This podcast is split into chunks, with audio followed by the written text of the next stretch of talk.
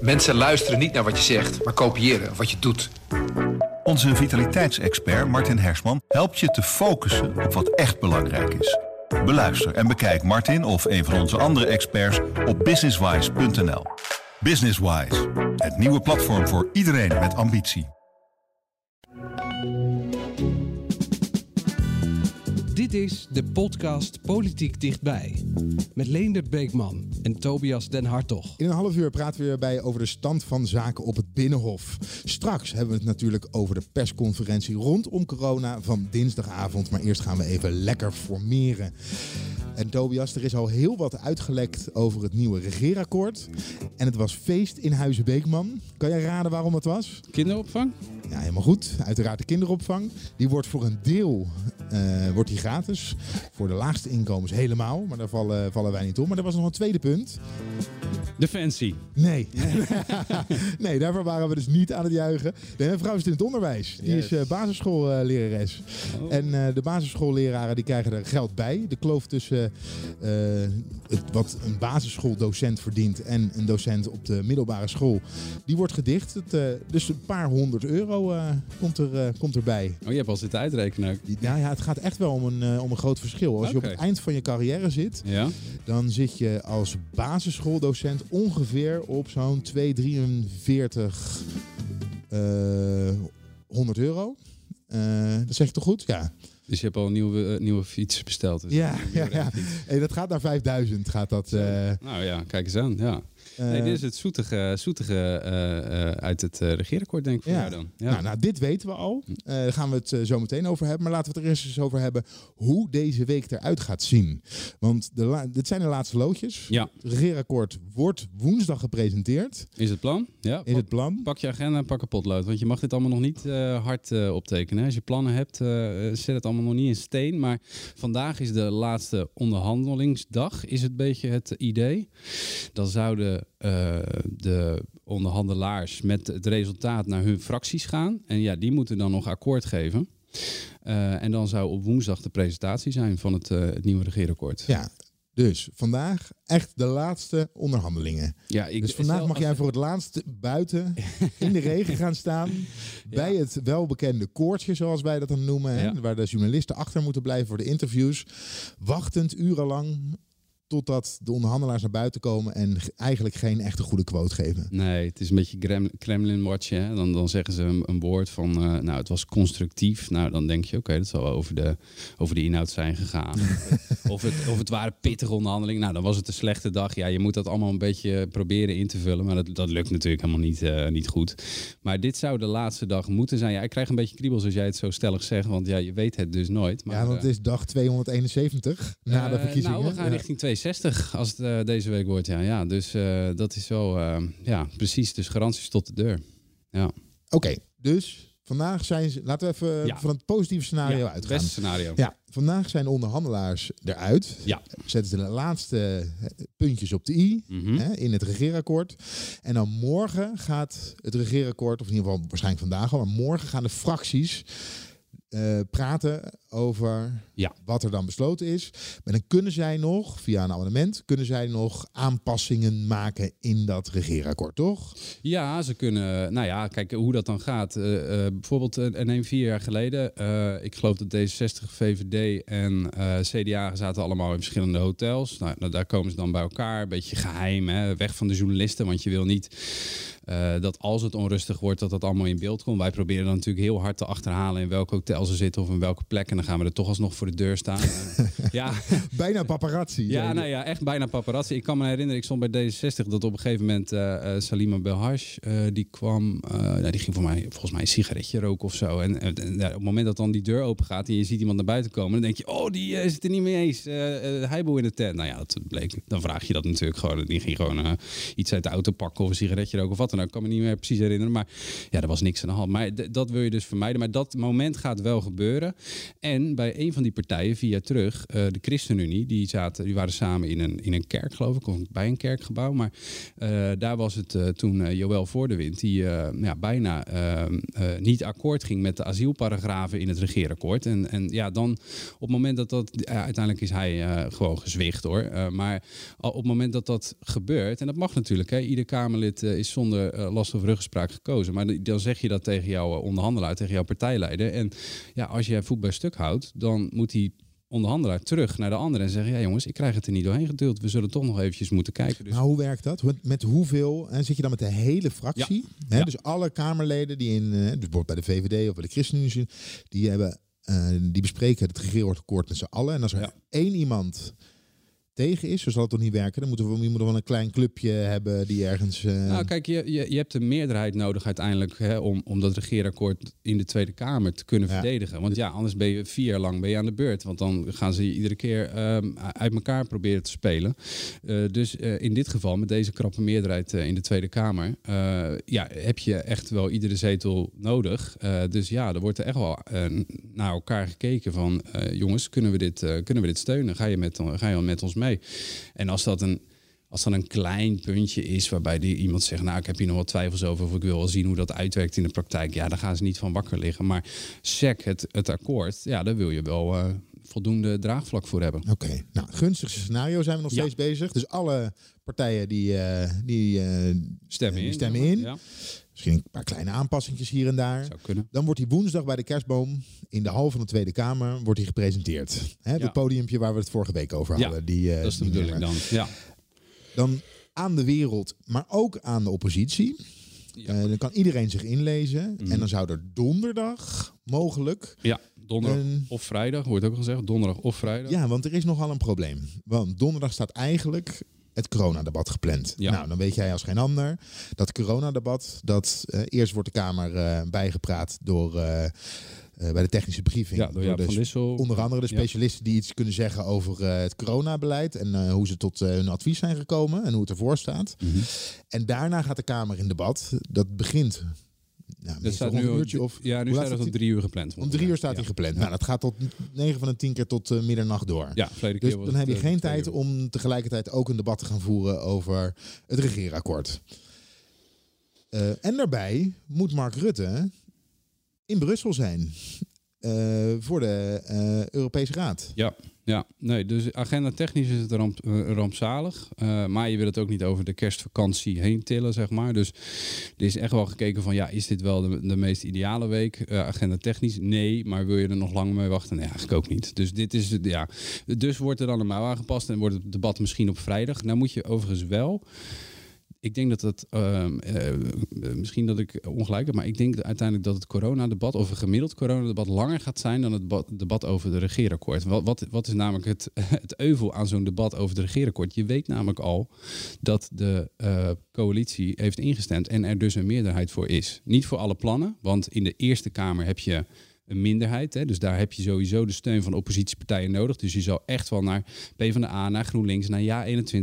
moet je proberen om wisselende meerderheden voor je plannen te creëren. Want die heb je straks nodig in die Eerste Kamer. Dus er wordt echt wel naar de oppositie gekeken. Maar ja, in feite staat het al vast. Ja, er is een meerderheid in de Tweede Kamer. Dus vaak zijn die debatten, ik weet het nog van vier jaar geleden... je verwacht er heel veel van, maar uiteindelijk valt het eigenlijk een beetje maar tegen. toen had je minder fracties. Zeker. Nee, absoluut. Er zijn heel veel verschillen. En hoeveel, hoeveel, uh, hoe groot is het verschil tussen het aantal fracties? Uh... Nou, ik geloof dat er wel zes zijn bijgekomen. Ja. Dus, dus, en waarom dat uitmaakt, is omdat elke fractie spreektijd krijgt. Zeker. Ja. Uh, dat duurt gewoon lang. Ja. Uh, zowel in eerste als in tweede termijn. Dus ja. uh, ze hebben dubbel spreekrecht. Daarbij zullen ook alle fracties moties gaan indienen. Hè, de, de, punten waarop ze het beleid mogelijk nog aangepast willen ja, zien. Zeker. Die moeten allemaal ook weer behandeld worden door, de, de, door, door, door Rutte en uh, onderhandelaars. Ja.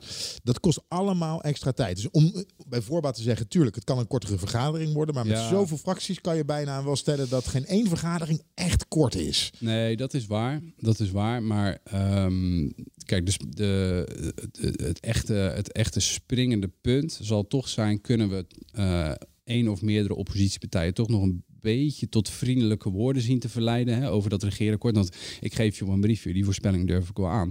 Woensdag om, nou stel dat de presentatie om één uur is. Om woensdag om één uur is de presentatie. Woensdag om twee uur hebben uh, Lilian Ploemen en Jesse Klaver gezegd: dit is te weinig, te laat. En, ja, nee, maar zo, dat is een, bijna een wetmatigheid. Dat kan ik voor je, voor je uittekenen.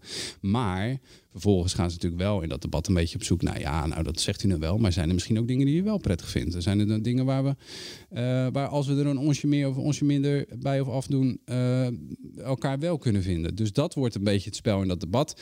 Ja, en dan zijn die andere oppositiepartijen, die zijn natuurlijk Ehm, ja, minder van belang. Hoewel je zou kunnen zeggen, met de nieuwe uh, bestuurscultuur hè, zouden ze, doen ze er allemaal toe. Dus dat zullen ze ook best wel uitdragen. Maar nou ja, goed, dit is mijn In hoeverre is dit nog een spel?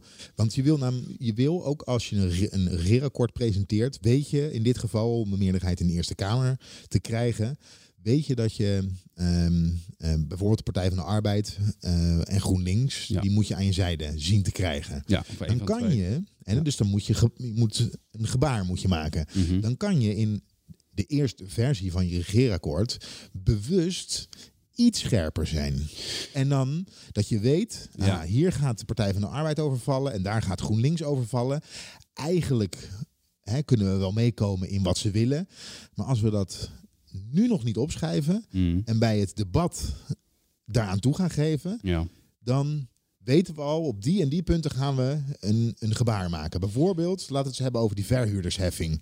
Ja. die kan je minder, nou, daar kan je minder geld naartoe ja, ja. Uh, schuiven dat je, dat, je, dat je in eerste instantie uh, had beloofd. Om het als later alsnog een, eigenlijk gewoon gratis cadeautjes uitdelen. Ja, er zijn meer voorbeelden. De hypotheekrenteaftrek. Je kan uh, bijvoorbeeld de winstbelasting. Maar weet je wat, het, uh, wat jij nu, wat jij nu schetst? Dat is een onderhandelingstechniek. Die, die, die heeft een naam. Hè? Dat is wisselgeld creëren. Mm -hmm. je, creëer, je, je zet zo hoog in dat je weet, nou dat ga ik niet krijgen. Maar nou ja, het verschil daartussen, dat gaan we goed maken. Geen probleem. Uh, is ook een trucje wat je met je kinderen wel eens uithaalt, mm denk mhm. ik. Maar eh, kijk, in feite hebben dit, die onderhandelaars, die, die kijken daar wel een beetje doorheen. En in feite heeft iedereen heeft gewoon zijn kaarten op tafel gelegd met de verkiezingen. En laten we niet vergeten, deze formatie, dit regeerakkoord, dit heeft nog steeds te maken met die verkiezingen die we ooit hebben gehad. Ja, je zou het bijna vergeten, maar daar heeft mee te maken. En in feite heeft iedereen zijn kaart op tafel gelegd en gezegd, dit willen wij. Het regeerakkoord is een, uh, waarschijnlijk hè, weer een compromis tussen vier partijen van, nou, we wilden allemaal dit, maar dit is het geworden. Ja, je kan daarin eigenlijk, je, je hoeft daarin niet uh, heel erg veel uh, wisselgeld te creëren, want je hebt namelijk al gelezen wat PvdA wilde met, met de winstbelasting. Je hebt al gelezen wat GroenLinks wil met de hypotheekrente Je weet het al. Dus natuurlijk, ik denk dat ze het vooral tijdens het onderhandelen al hebben nagedacht over. Uh, kunnen we daar inderdaad dan ook wel een meerderheid voor krijgen in de Eerste Kamer? En, en dat, dat zit al een klein beetje ja, verpakt, denk ik, in het akkoord. Ja, wat weten we dan al? Al gezegd, extra geld voor onderwijs. We weten dat er uh, uh, geld is om uh, de stikstofproblematiek en het klimaat aan te pakken. Dus onder andere het uitkopen van boeren. er gaan woningen gebouwd worden. Er zal een aparte minister gaan komen voor wonen. Mm -hmm. heb jij al een naam? Zometeen gaan we nog verder. nee. geld voor defensie, 3 miljard erbij. Dat is eigenlijk nog steeds te weinig voor de gaten die defensie heeft. Maar het is in ieder geval meer dan dat ze nu krijgen. dus een kwart van het budget dat ze nu hebben, krijgen ze erbij. kinderopvang, uh, komt extra geld voor. Hè, om voor de, en na aanleiding van een toeslagenaffaire uh, niet nog een keer zo'n debakel met toch hele lastige um, toeslagen. Ja, ja het stelsel. Het stelsel, stelsel af, ja, ja, zeker. Wat echt lastig is. Want ik heb dus zelf een, een, kleine die op de kinderopvang zit. Ja. En ik heb maar om uh, ervoor te zorgen dat ik niet volgend jaar extra moet gaan terugbetalen, omdat ik mhm. te veel heb gekregen, net gedaan alsof ik heel veel meer verdien dan dat ik nu doe. Dan krijg ik in ieder geval nog geld. De field luistert ook, hè? Ja, daarom, daarom doe ik dit. Ja. Nee, maar het is echt lastig. Dan moet je gaan inschatten. Maar ja, je krijgt bijvoorbeeld... Uh, je krijgt, elk jaar krijg je natuurlijk een klein beetje opslag. Ja. dan moet je wel niet vergeten om dat mee te nemen in je berekening voor het, volgend jaar. Ja. Um, daarbij Sommige bedrijven geven een, eh, een, winstuitkering. Nou, dat komt ook weer uh, bij je salaris. je moet, je moet er echt goed op letten, want voordat je het weet, moet je gaan terugbetalen. Het kan is dat uh, niet morgen afgeschaft. Hè? Dan moet wel echt, er gaat nog wel wat tijd overheen. Maar dat is wel een. ja, dat vroeg me ook nog af. Nou, want ja, ze is nu twee, mijn dochter. Voordat ze vier wordt, moet dat wel afgeschaft moeten Nou, ik, dan, dan vrees ik dat je van een koude kermis thuis komt. Nee, dat dus we hebben voor niks feest gevierd in Huizenbeekman. ik zou sowieso uitkijken met feestvieren uh, over regeerakkoorden. Maar nee, nee, maar dat is wel echt heel lastig. En hetzelfde geldt voor court die ging je nog noemen waarschijnlijk, rekeningrijden. Nou, dat staat als volgende. Precies, Ja. ja. dat, dat, dat, zijn wel, eh, dat zijn wel stelselwijzigingen die echt wel zo ingewikkeld zijn. Je moet je namelijk voorstellen dat dat ook gewoon betekent dat een eh, belastingdienst heel anders moet gaan werken. Dus dat ja, ver- verandert thuis maar eens eh, het, het ritme van wie brengt de kinderen naar school, bij wijze van spreken. Dat, dat soort, het, is, het, is, het zijn ingrepen die gewoon, de, ja, heel, heel, een heel, hele organisatie werkt een bepaalde kant op. En die moeten allemaal een andere kant op gaan werken. Dat is, dat is echt wel lastig hoor. Nou, met de rekening rijden, ik snap waarom het is. Hè? Eh, elektrische auto's betalen nu geen wegenbelasting. Maar je wil wel dat zij gaan meebetalen aan de wegen waar ze overheen rijden. Ja. Alleen al om het feit dat die wagens veel zwaarder zijn, dus ook de weg meer belasten. Mhm. Ehm, en iemand die elektrisch rijdt, heeft, heeft op het moment al zoveel financiële voordeeltjes. Hè, bij, al bij de aankoop. Ja. En eh, dat het bijna oneerlijk voelt om. ehm, eh, oneerlijk, misschien zeg ik dat verkeerd. Maar dat het gek is dat ze zo weinig eh, belasting betalen. Over, Ja, er gaat ook nog wel iets van het voordeel af ook. Maar ja, je wil natuurlijk wel dat ze willen wel dat elektrisch rijden stimuleren. Ja, en dat snapte ik dus niet. Aan de ene kant wil je het stimuleren, Ja. maar aan de andere kant. Ja, en aan de andere kant is het verschil in inkomsten zo groot. Ja, het, eh, kijk, eh, autorijden is ook gewoon een inkomstenbron voor de staat. Hè. Het kost geld, hè. je moet de weg onderhouden, maar er zit ook gewoon er zit accijns op benzine. Eh, er wordt wegenbelasting betaald. Bedoel, de- het is ook een inkomstenbron. Ze spelen daar niet kiet op. Dus het is, ehm, in die zin is dan elektrisch rijden, ja, dat kost misschien op dit moment meer dan, je in je portemonnee, dan het, het kabinet in de portemonnee oplevert. Terwijl je wel wil dat om de klimaatdoelen te halen enzovoort, men wel die kant op gaat. Dus dan ga je denken aan een vorm van rekeningrijden. Let wel, een vorm van rekeningrijden. Want eh, de VVD is bijvoorbeeld moordicus tegen rekeningrijden geweest. Hebben dat een beetje losgelaten. Maar die zijn nog wel tegen een spitsheffing bijvoorbeeld. Hè? Dus kijk, automobilistje pesten, dat is bij de VVD is dat niet prettig. Dus de, de, de achterban die gaat op de achterste benen staan. Dus dat, je moet dat een beetje voorzichtig doen. Ehm, en daar lijken ze dus, die, die, ja, die richting lijken ze dus wel gekozen te hebben. Maar het is, ja, je moet het, de, het inkomstenverschil goed maken. Dat is het, eh, een beetje de, de crux. En, Ik heb het altijd apart gevonden bij, eh, eh, bij, bij VVD'ers. Ja, laten we. Hè, dat eigenlijk is het systeem zoals we dat nu met wegenbelasting doen. Is ja, een soort collectief met z'n allen betalen aan de wegen. Hè? Of je nou veel of weinig rijdt. Dus een soort soli- Ja. solidariteit aan elkaar. Het Ja. zou bijna een links idee kunnen zijn. Als je, hè, de- Ja, er zit natuurlijk wel nog wat. Hè? Hoe zwaarder je auto, hoe meer betaalt enzovoort. Dus er zit nog wel. Ja. En, en dan vinden mensen het ook weer niet zo verschrikkelijk erg om een mooi, als toch een mooie auto rijden, om dan wat meer voor te betalen. Dus dat is wel. eh, ja, dat is natuurlijk waar. Maar bij rekeningrijden zou je zeggen, dat is zo, de- eigenlijk is, of, eh, of kilometerheffing extra, dat is, dat is best wel een eerlijk systeem. Wie rijdt, betaalt voor de, voor de kilometers of niet. Eh, ja, wie rijdt betaalt, dat is dan ja, de belaster betaalt, hè, de vervuiler betaalt. Dat is een beetje het credo dan. Dan kan je me eigenlijk uitleggen, ja, dat kan natuurlijk nu niet meer met, met- ja, dat kan niet met elektrisch rijden. Je zou eigenlijk zeggen, eh, wat ook vaak geopperd is, om het gewoon helemaal in de benzine te stoppen. Eh, maar ja, zometeen denkt er niemand meer. Ik wou net zeggen, de prijs Ja. is al zo verschrikkelijk hoog. Pff, ja, ik weet het niet hoor. Dat, kijk, er zijn, er zijn een paar dingen waarbij je een soort, als je een volksopstand wil uitlokken. een van de dingen is de schappen in de supermarkten leeg. Eh, twee is geen geld meer uit de pinautomaat. Drie is eh, eh, de benzineprijs zo hoog maken dat mensen niet meer willen rijden. Ja, dat, dat, dat werkt zoveel vrevel. Ik zou ermee uitkijken. Alright. En dan de laatste, het leenstelsel. Die, daar Ja. moet ook wat mee gebeuren. Ook niet gelijk.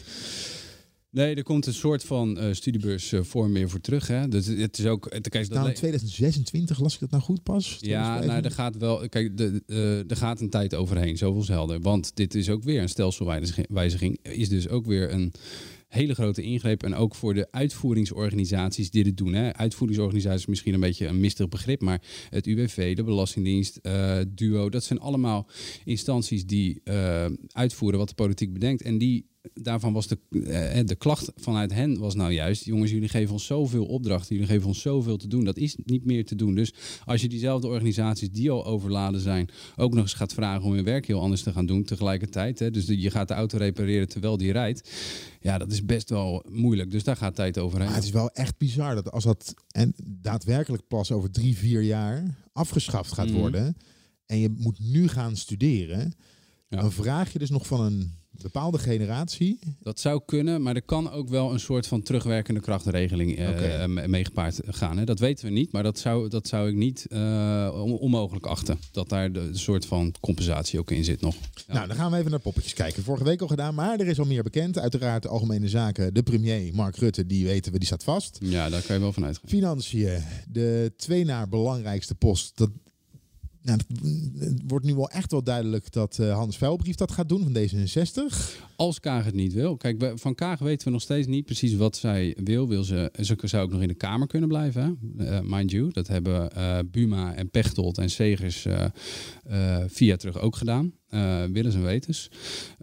Dus als Kaag zou ook heel goed nog in de Kamer kunnen blijven. Maar als ze wel het kabinet ingaat... Ja, financiën is niet per se haar terrein. Dus de, eh, maar ja, dat geldt voor meerdere ministers van Financiën, laten we wel wezen. Eh, maar je moet het ook leuk vinden. En ja, bij, de, bij D60 hebben ze op zich een hele goede kandidaat, namelijk Hans Velbrief. Heeft jaren gewerkt als eh, topambtenaar op het ministerie van Financiën. Is nu staatssecretaris van Financiën. Ja, het is wel iemand die, als je die hem daar neerzet, hij heeft direct gezag bij zijn mensen. Want ja, die kent hij voor een goed deel nog eh, vanuit zijn verleden. En hij werkte nu al eh, weer een aantal, eh, aantal eh, eh, nou ja, nog niet zo verschrikkelijk lang, maar hij werkte toch alweer een tijdje eh, als eh, staatssecretaris. Dus ja, het is eh, niet ondenkbaar. Dan gaan we naar ehm, sociale zaken. Ja, Ik belangrijk. heb nog niks gehoord. Nee, nee, nee. Ja, kijk, mo- momenteel staat Wouter Koolmees. Maar daarvan is het publiek geheim dat hij niet nog een keertje een eh, rondje mee, eh, mee gaat doen. Ehm, dus kijk, het ligt er een beetje aan. Als D66 inderdaad financiën kiest, wat ik wel verwacht, dan zou, dat, eh, zou het sociale zaken zou, naar het CDA gaan. Ehm, kijk, van Hoekstra weet je, die wil het liefst op financiën blijven. Nou ja, dat gaat waarschijnlijk niet gebeuren. Dus ja, de best of the rest voor hem.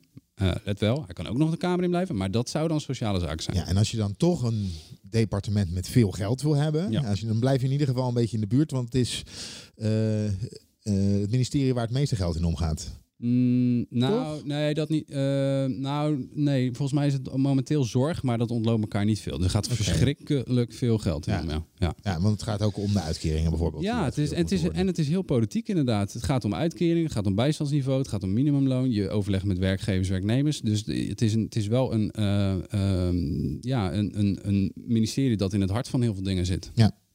Eh, zorg. ehm, eigenlijk, als je de stemmen in de wandelgangen moet geloven, is Hugo de Jonge eraf gehaald. Ik weet het niet. Ik weet het oprecht niet. Wij weten vooral dat, eh, dat het erop lijkt dat hij het niet eh, blijft doen. Eh, maar eh, wie wat wilde en hoe dat in deze tombola tot stand is gekomen, ik durf mijn eh, mijn handen niet voor in het vuur te steken. Maar inderdaad, eh, de Hugo de Jonge, daar zou ik... eh Gommers heeft in ieder geval gezegd dat hij geen minister van Zorg wil worden. we hebben hij- heel veel mensen die het niet... Nee, want ja. hij, hij wil niet vergaderen. Dat heeft hij een hekel aan. En hij heeft ook een hekel aan het lezen van stukken, hoorde ik op de Oh, radio. Ja, dan is het niet de geschikte baan Nee, om hem te gaan doen. Nee, dus Ernst Kuipers, die wordt al heel lang genoemd. Ik dacht een PvdA-man. Maar dat blijkt nu in D66. Want hij is nergens lid, begrijp ik. Maar het Ja. is een D66-man. Ik, ik dacht eerlijk gezegd ook dat het een PvdA was. Maar ehm, we hebben uit eh, een zeer betrouwbare bron nabij Ernst Kuipers begrepen dat hij wel degelijk een D66-sympathisant is. Ja. Dus. En hij heeft ambities blijkbaar. Maar of, of, dit, of hij het ook hoort, is de vraag. Maar ja, interessante eh, eh, gedachte. En Ja. waar gaat de jongen dan heen? Ja, goede vraag. Gaat hij ergens heen? Het zou ook, eh, dit zou ook even de einde van de lijn kunnen zijn. Maar Nee, die gaat toch niet zomaar weg? Nee, ja, niet zomaar. Maar Wat is nou een mooie post? Dat als je, je mag de zorg niet doen. Eh, je hebt keihard gewerkt. Binnen het kabinet een, een, een, een ministerie die zowel nog statuur en status heeft, Mhm. maar wat toch net een tandje minder hard werken is en ook nog bij Hugo de Jonge zou passen. Nou ja, kijk, als leerkracht, hè, hij is een leerkracht. Dan zou onderwijs zou zijn. onderwijs daar. Maar dat wil D66 en ChristenUnie willen allebei het liefst die onderwijsportefeuille wel. Want Ja. Arie Slob zit nu op eh, onderwijs. Blijft hij zitten als het hem gevraagd wordt? Nee, ik denk dat eh, de Slop heeft wel intern aangegeven dat als het absoluut moet, moet, moet, moet, moet. Er is niemand anders, dan doe ik het, maar liever niet. Oké. Ehm, Maar ja, goed, dan zou, dan zou eh, de- inderdaad de claim van eh, CDA en ChristenUnie voor onderwijs, ja, die is helemaal, eh, hem- helemaal logisch. Dat is goed te bedenken inderdaad. Pas bij die partijen. D66 profileert zich al een paar jaar als een onderwijspartij. Dus dan zou je ook dat departement natuurlijk willen claimen. Ehm, maar ja, voor de jongen zou het ook niet ondenkbaar zijn. Ehm, ja, weet je, het, is ook een beetje. Je moet je hier ook weer niet de hogere wiskunde van voorstellen. Ze zitten die ministeries te verdelen en dan hebben ze het aantal ministers. En is het dit niet te zware portefeuille? Dus dan moet er misschien nog een minister bij. Hè? Er komen ook wat ministeries weer met twee ministers uh, uh, erop. Uh, uiteindelijk moet het een ploeg van 30 worden. Nou ja, goed, ongeveer. Ja, en het moet ook nog eens een keertje net zoveel vrouwen als mannen. Ja, dat werd gezegd, maar ik heb, er, ik heb er eigenlijk van teruggehoord. Nou, uh, uh, dat, dat, dat klopt helemaal niet zo. Kijk, het streven is altijd natuurlijk om een beetje een faire uh, afspiegeling van de maatschappij te zijn. Maar kijk, Rutte heeft in het verleden al wel vaker zijn voorkeur laten blijken voor de meest geschikte kandidaat. Niet voor een man of een vrouw. maar dus of daar echt met een quotum en met een lineaaltje naar gekeken wordt, ik betwijfel dat hoor. Oké. Het zou kunnen. Maar je hebt dus die tombola, een enorme kwartet. En soms dan ja, blijft er ineens een ministerie over als het ware. En dan moeten toch weer opnieuw uh, de kaarten weer geschud worden. Van, uh, ja, ja, maar je zou toch wel zeggen dat onderwijs echt wel naar D66 zou moeten gaan. Dat zij inzetten nu op financiën. En, uh, ja, maar, de, maar D60 wil bijvoorbeeld ook weer klimaat. En je gaat ze niet al, alles geven. Dus de, de, weet je, dus dat is wel... Ja. ja, maar ik denk wel dat bij onderwijs uh, het CDA, waar we dus over hadden, hè, voor Hugo mm. de Jonge, wel achter in de rij staat. Ja, dat zou kunnen. Dat zou kunnen. Ja. Maar je moet eens zien hoe ver je achter in de rij staat en dan toch nog dat ministerie krijgt. Ja, dat, ja maar dat is. Maar onderwijs zou jij dus een, mooie, uh, een mooi ministerie vinden voor. Uh, Hugo de Jonge. Nou, het maakt mij echt niks uit. Nee, nee. nee, nee maar je denkt dat hij als oud uh, basisschool. Ja, dat zou passen. Maar goed, ik bedoel, hij, hij is nu een leerkracht die op uh, corona zit. Ik bedoel, ja, ja. Dat, we, we, accepteren dat er soms ministers zonder enige expertise op een ministerie zitten, omdat ze dan gewoon een goede neutrale bestuurder zijn. Zoals Sander ja. Dekker op rechtsbescherming. Die blijft gewoon lekker zitten, toch? Zonder dat iemand het door heeft. nou, van Sander Dekker is het wel grappig. Bij de, bij de VVD, kijk, een paar jaar, een paar jaar terug was het, uh, het ministerie van Justitie was natuurlijk, ze hebben nog steeds wel het schandalen gehad, maar toen was echt een drama natuurlijk met dat bonnetje van Opstelt en Teven. Het was echt een hoofdpijnministerie. Toen heeft CDA gezegd, nou, nu gaan wij het eens een tijdje doen met Grappenhaus. Maar de VVD kreeg uh, wel de post rechtsbescherming binnen dat ministerie. En toen hebben ze daar Sander Dekker neergezet. Eigenlijk met ontzettend lage verwachtingen. Uh, ik sprak een VVD die, die, het had, die had het echt over uh, ballast aan de ballon. Zo van, nou ja, oké, we zien wel. Maar vinden ze bij de VVD Sanne Dekker heeft het hartstikke goed gedaan. Kijk eens, geen brokken gemaakt, uh, zich op VVD-puntjes goed geprofileerd. Uh, ja, eigenlijk geen klachten over. En uh, hij heeft een enorm conflict gehad met sociaal advocatuur. Want als ik dit zeg en mm -hmm. sociaal advocaat hoor, dan zeggen ja. ze nee, hij heeft een drama van gemaakt. Maar dat heeft hij uiteindelijk ja, een soort van in de midden geschikt door uh, met, een, met een sloot geld te komen. Je kan zeggen dat is nog steeds niet opgelost, maar het ministerie is niet in de fik gegaan. Ik heb hem de afgelopen jaren op twee dossiers gehoord. Zoals jij zegt, de sociaal advocatuur. Ja. En um, we hebben nog gedetineerden die levenslang hebben gehad. Ja. Die kunnen, uh, hoe, hoe heet dat? Een, um... Ja, na 30 jaar komt er een soort, is een soort commissie om te bekijken of ze. Ja, dat heeft een naam, hè? Dat, ja. um, daar kan ik nu even niet opkomen. Ja. Uh, daar heeft hij zich tegen een man die in Delft ooit vier of vijf mensen in een café heeft uh, doodgeschoten. Mm. Hij heeft, die vrijlating heeft hij elke keer tegengehouden. Ja. Dat was het tweede punt waarin hij in het nieuws is geweest. Verder nooit iets gehoord van als ik, Ja, nou kijk, als ik de VVD uh, spindokter zou zijn, zou ik nu tevreden achteroverleunen. Want dat jij hebt onthouden dat hij een levenslang gestrafte zo lang mogelijk in de cel heeft gehouden. In weerwil van wat Europese rechters daarover hebben gezegd. Ja, namelijk dat hij vrijgelaten moet worden. Ja. Het was helemaal, een, een, helemaal ideaal natuurlijk. Want dat ja. is precies hoe je wil, als VVD wil profileren. En wat hij ook echt voelt. Het is geen spel. Dat voelt hij ook echt. Maar dat is wel precies waarmee hij in het nieuws wil komen. En dat is gelukt. Uh, justitie. Ja, want we hebben het al veel te lang over. Uh, justitie, ja, nee, uh, kijk, de, de, uh, van Grappenhuis weet ik oprecht niet of die door wil of dat die, ik, ik vermoed van wel. Ehm, en, maar je weet dus niet of het CDA weer die post krijgt. Dat, de justitie... Nou, en jullie hadden een lijstje gemaakt en ik uh, afgelopen zondag in de ja. krant. Daar zie ik Grapperhaus niet bij de CDA staan. Nee, omdat hij niet per se een opvallende nieuwkomer is. En dit gaat toch wel een beetje over goh, wie zouden de nieuwkomers of de zekerheidjes kunnen zijn. Nou, hij is geen van beide. Maar justitie is bij uitstek zo'n ministerie wat niet als eerst verdeeld wordt. En wat dus in die rare tombola van uh, uh, dat rare kwartetten... ja, op enig moment toch wel weer bij het CDA zou kunnen landen. En ja, dan is Grapperhaus wel, wel degelijk een optie. Dan hebben we nog Carola Schouten. Hè, die onderhandelt ook mee. Uh, die ja. zou beloond worden. Zit nu op landbouw.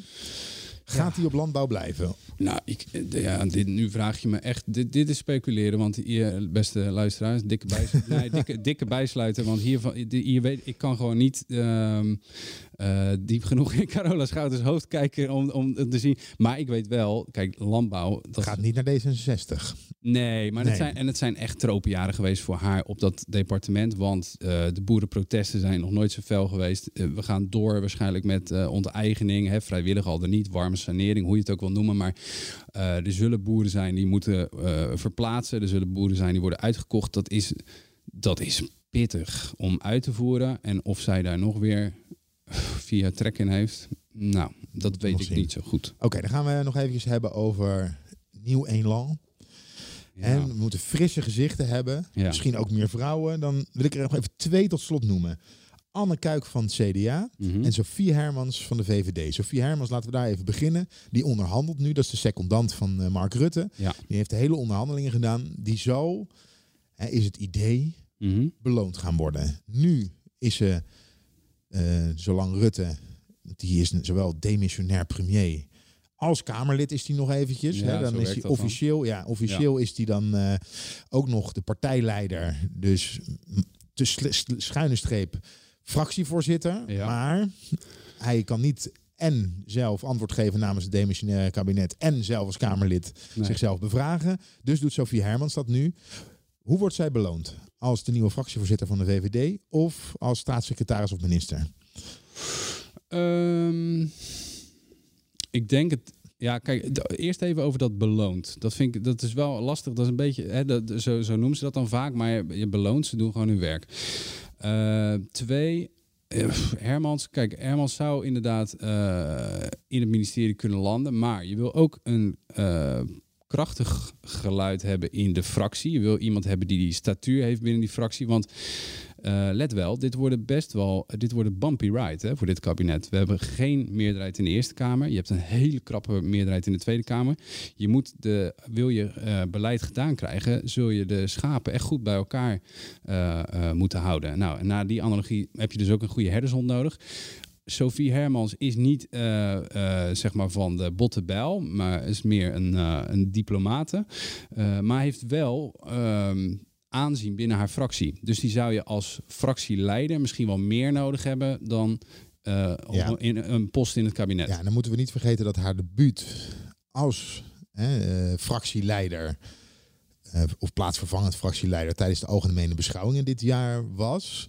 En daar deed ze het echt opvallend goed. Uh, veel lof gekregen over uh, ja, optreden. Ja, ze was heel retiaans, vrolijk, optimistisch. Had een, uh, een beetje verhaal. De, de, kijk, dat, dat Dijkhoff wegging bij de VVD, dat was echt een aderlating. Want daar baalden ze echt zo stevig van. Want Dijkhoff had een soort nieuw verhaal voor de VVD. Hè? De, de, een, mm -hmm. een soort VVD 2.0 met een beetje humor. Nou, het was helemaal, het, het, was echt op zijn lijf geschreven. Toen ging hij weg. Ja, toen Hermans ja, was niet, is niet haantje de voorste. Dus het was een beetje van, nou ja, wat krijgen we ervoor terug? Maar dat, bij die beschouwing heeft ze dat uh, zeker naar behoren gedaan. En let wel, zij is niet begonnen als onderhandelaar hè, bij de VVD. Dat was Mark Harbers. Maar op een gegeven moment is uh, Sophie boven komen drijven. Heeft hem eigenlijk gepasseerd, omdat ze ja, zoveel makkelijker in contact bleek te zijn met... Uh, Onder andere haar leeftijdsgenoten. Met haar leeftijdsgenoten, Jette. Ja. En uh, nou, Harbers is niet zo verschrikkelijk veel ouder, maar uh, Jette en Schouten en Grimwis van ChristenUnie. Weet je, die contacten zijn heel makkelijk voor haar. En dat is laagdrempelig, ze is benaderbaar. Ehm, dus ja, op een of andere manier ehm, zou je dat dus ook kunnen inzetten in je eigen fractie. Ja. ja. Uh, dan tot slot, die vond ik leuk dat jullie erbij hadden gezet van het CDA Anne Kuik. Uh, ik denk als je het dan over een nieuw geluid hebt, over jonge, frisse mensen, uh, dan lijkt mij Anne Kuik een hele geschikte. Ja, het is een nieuw gezicht. Uh, nou, niet voor, de, voor veel mensen. Ja, ja. ja, nee, ze is inderdaad al een, een, een, zeer ervaren Kamerlid, maar wel voor veel mensen een, een tamelijk onbekend uh, persoon natuurlijk. Maar het is, uh, ja, binnen het CDA uh, geven ze er uh, hoog over op. Ehm, en inderdaad, iemand die nog niet bij het, het, het rijtje bestuurders schaart die we nu al hebben. En het is iemand die makkelijk praat. Ja, ja ook optimisme uitstraalt. Ik denk dat ze, hè, wat als je het over dat nieuw elan hebt en, Mhm. en dat geluid kan zij denk ik wel vertolken als ze Ja. in het kabinet zou komen. Ja. Denk niet als minister. Och, joh, je zit al... Oh, ik zit al helemaal nee, joh, dat ja, nog lang niet. weet ik niet. Ja. Alright, eh, maar dan moeten we eerst maar eens kijken of deze lange, lange, lange week Ja, we van Tobias nu- den, den Hartog zich zo gaat ontvouwen zoals we nu hebben voorspeld. Want, oké, regeringsverklaring. We zijn al lang over de tijd heen, maar Ja. joh, we maken het allemaal uit, Ja. eind van het jaar. Eh, en we zijn eindelijk, na een heel jaar praten Tobias, zijn Ja, we op het punt gekomen dat, het, eh, ja. dat er daadwerkelijk een nieuw kabinet komt. Eh regeerakkoord hebben we zo meteen. Ja, Eh, dan moet de Kamer daarover gaan debatteren. Ja. Dan wordt Mark Rutte officieel formateur. Dan gaat hij, gaat hij beginnen met waar we hem net al mee geholpen hebben, met dat lijstje. Ja, wie wie. precies. Wat, ze nu ook al wel een beetje aan het doen zijn, maar dan officieel. Ja, En dan in de week van 10 januari ja. zou het zomaar eens kunnen zijn dat er een nieuw kabinet gepresenteerd gaat worden. Ja, nou, zo- moet je het ongeveer zien, ja. Ja, want er is nu ook nog, er is gewoon reces. Hè? Dus de Kamer gaat met reces eh, aan het einde van deze week. Eh, het kabinet en de formatie, de formatieploeg wilde ook wel even een weekje tussenuit. Dus die pakken ook een weekje eh, vrij. Ehm, ja, dan kom je zo ongeveer in die tweede week, eerste week van januari. Maar zelfs dan zijn we er nog niet. Hè? Als we die hele bordes-scène hebben gehad, dan is de eindstreep nog niet bereikt. Want dat regeerakkoord is pas het begin. De ministers erbij, er moet ook nog een regeringsverklaring komen, toch?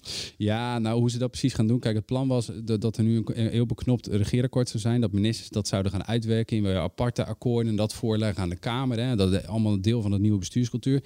Dat is al een beetje verlaten, dat plan. Het is nu toch een soort van klassiek regeerakkoord geworden, maar dan de helft dunner of zo. Ik, ik, vorige keer was die 70 pagina's. Als Dus nu moet hij 35 worden. Ja, nou, ja, in die Ze hebben alleen van een grootte. lettertype Ja, precies. Heel veel woorden bij een pagina.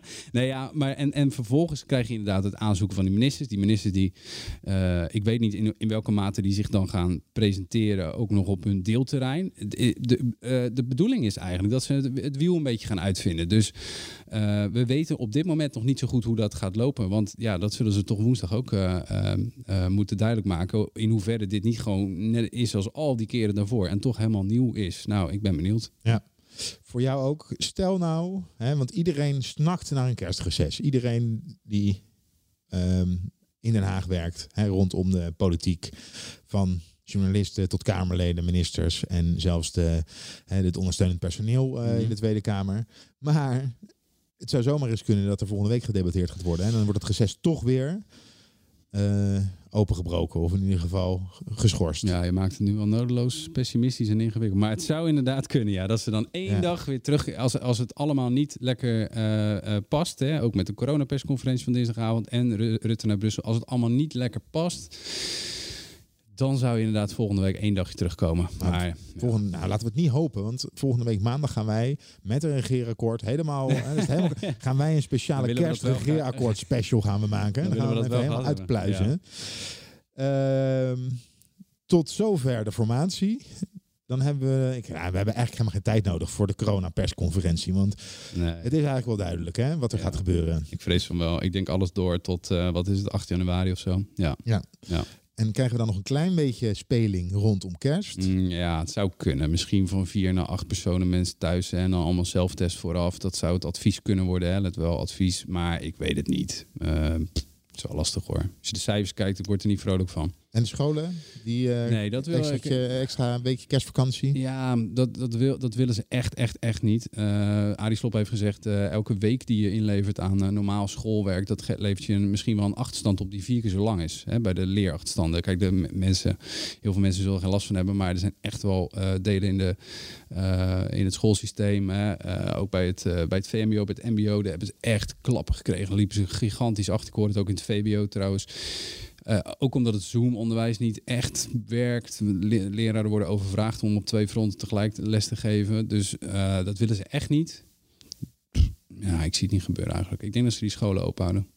Dus het is heel simpel. Ja, heel simpel. Ja, Rechtszaak. de scholen is ja. de enige mogelijke versoepeling die we gaan horen. Is toch wat extra mensen rond. Misschien, misschien, misschien. Misschien ook wel omdat ze weten dat dat toch wel gaat gebeuren. En dan kan je Ja, weten, maar... precies. Je kan je geloofwaardigheid ook verspelen door... eh, ja, precies. Ja. Nou, tot zover eh, de ene laatste van dit jaar. Tobias en Hartog, dankjewel. Vind je dit nou een leuke podcast? Abonneer je dan via Apple Podcast of via Spotify. Volgende week dus de speciale special. En dan ga ik alvast een winstwaarschuwing doen. Mocht dat regeerakkoord er nou nog nog niet liggen, dan stellen we het een dagje uit. Dus tot volgende week maandag of dinsdag. We worden dagelijks overladen met overbodige informatie. En het is moeilijk de zin van de onzin te scheiden. Daarom vertrouw ik op echte journalisten in plaats van meningen.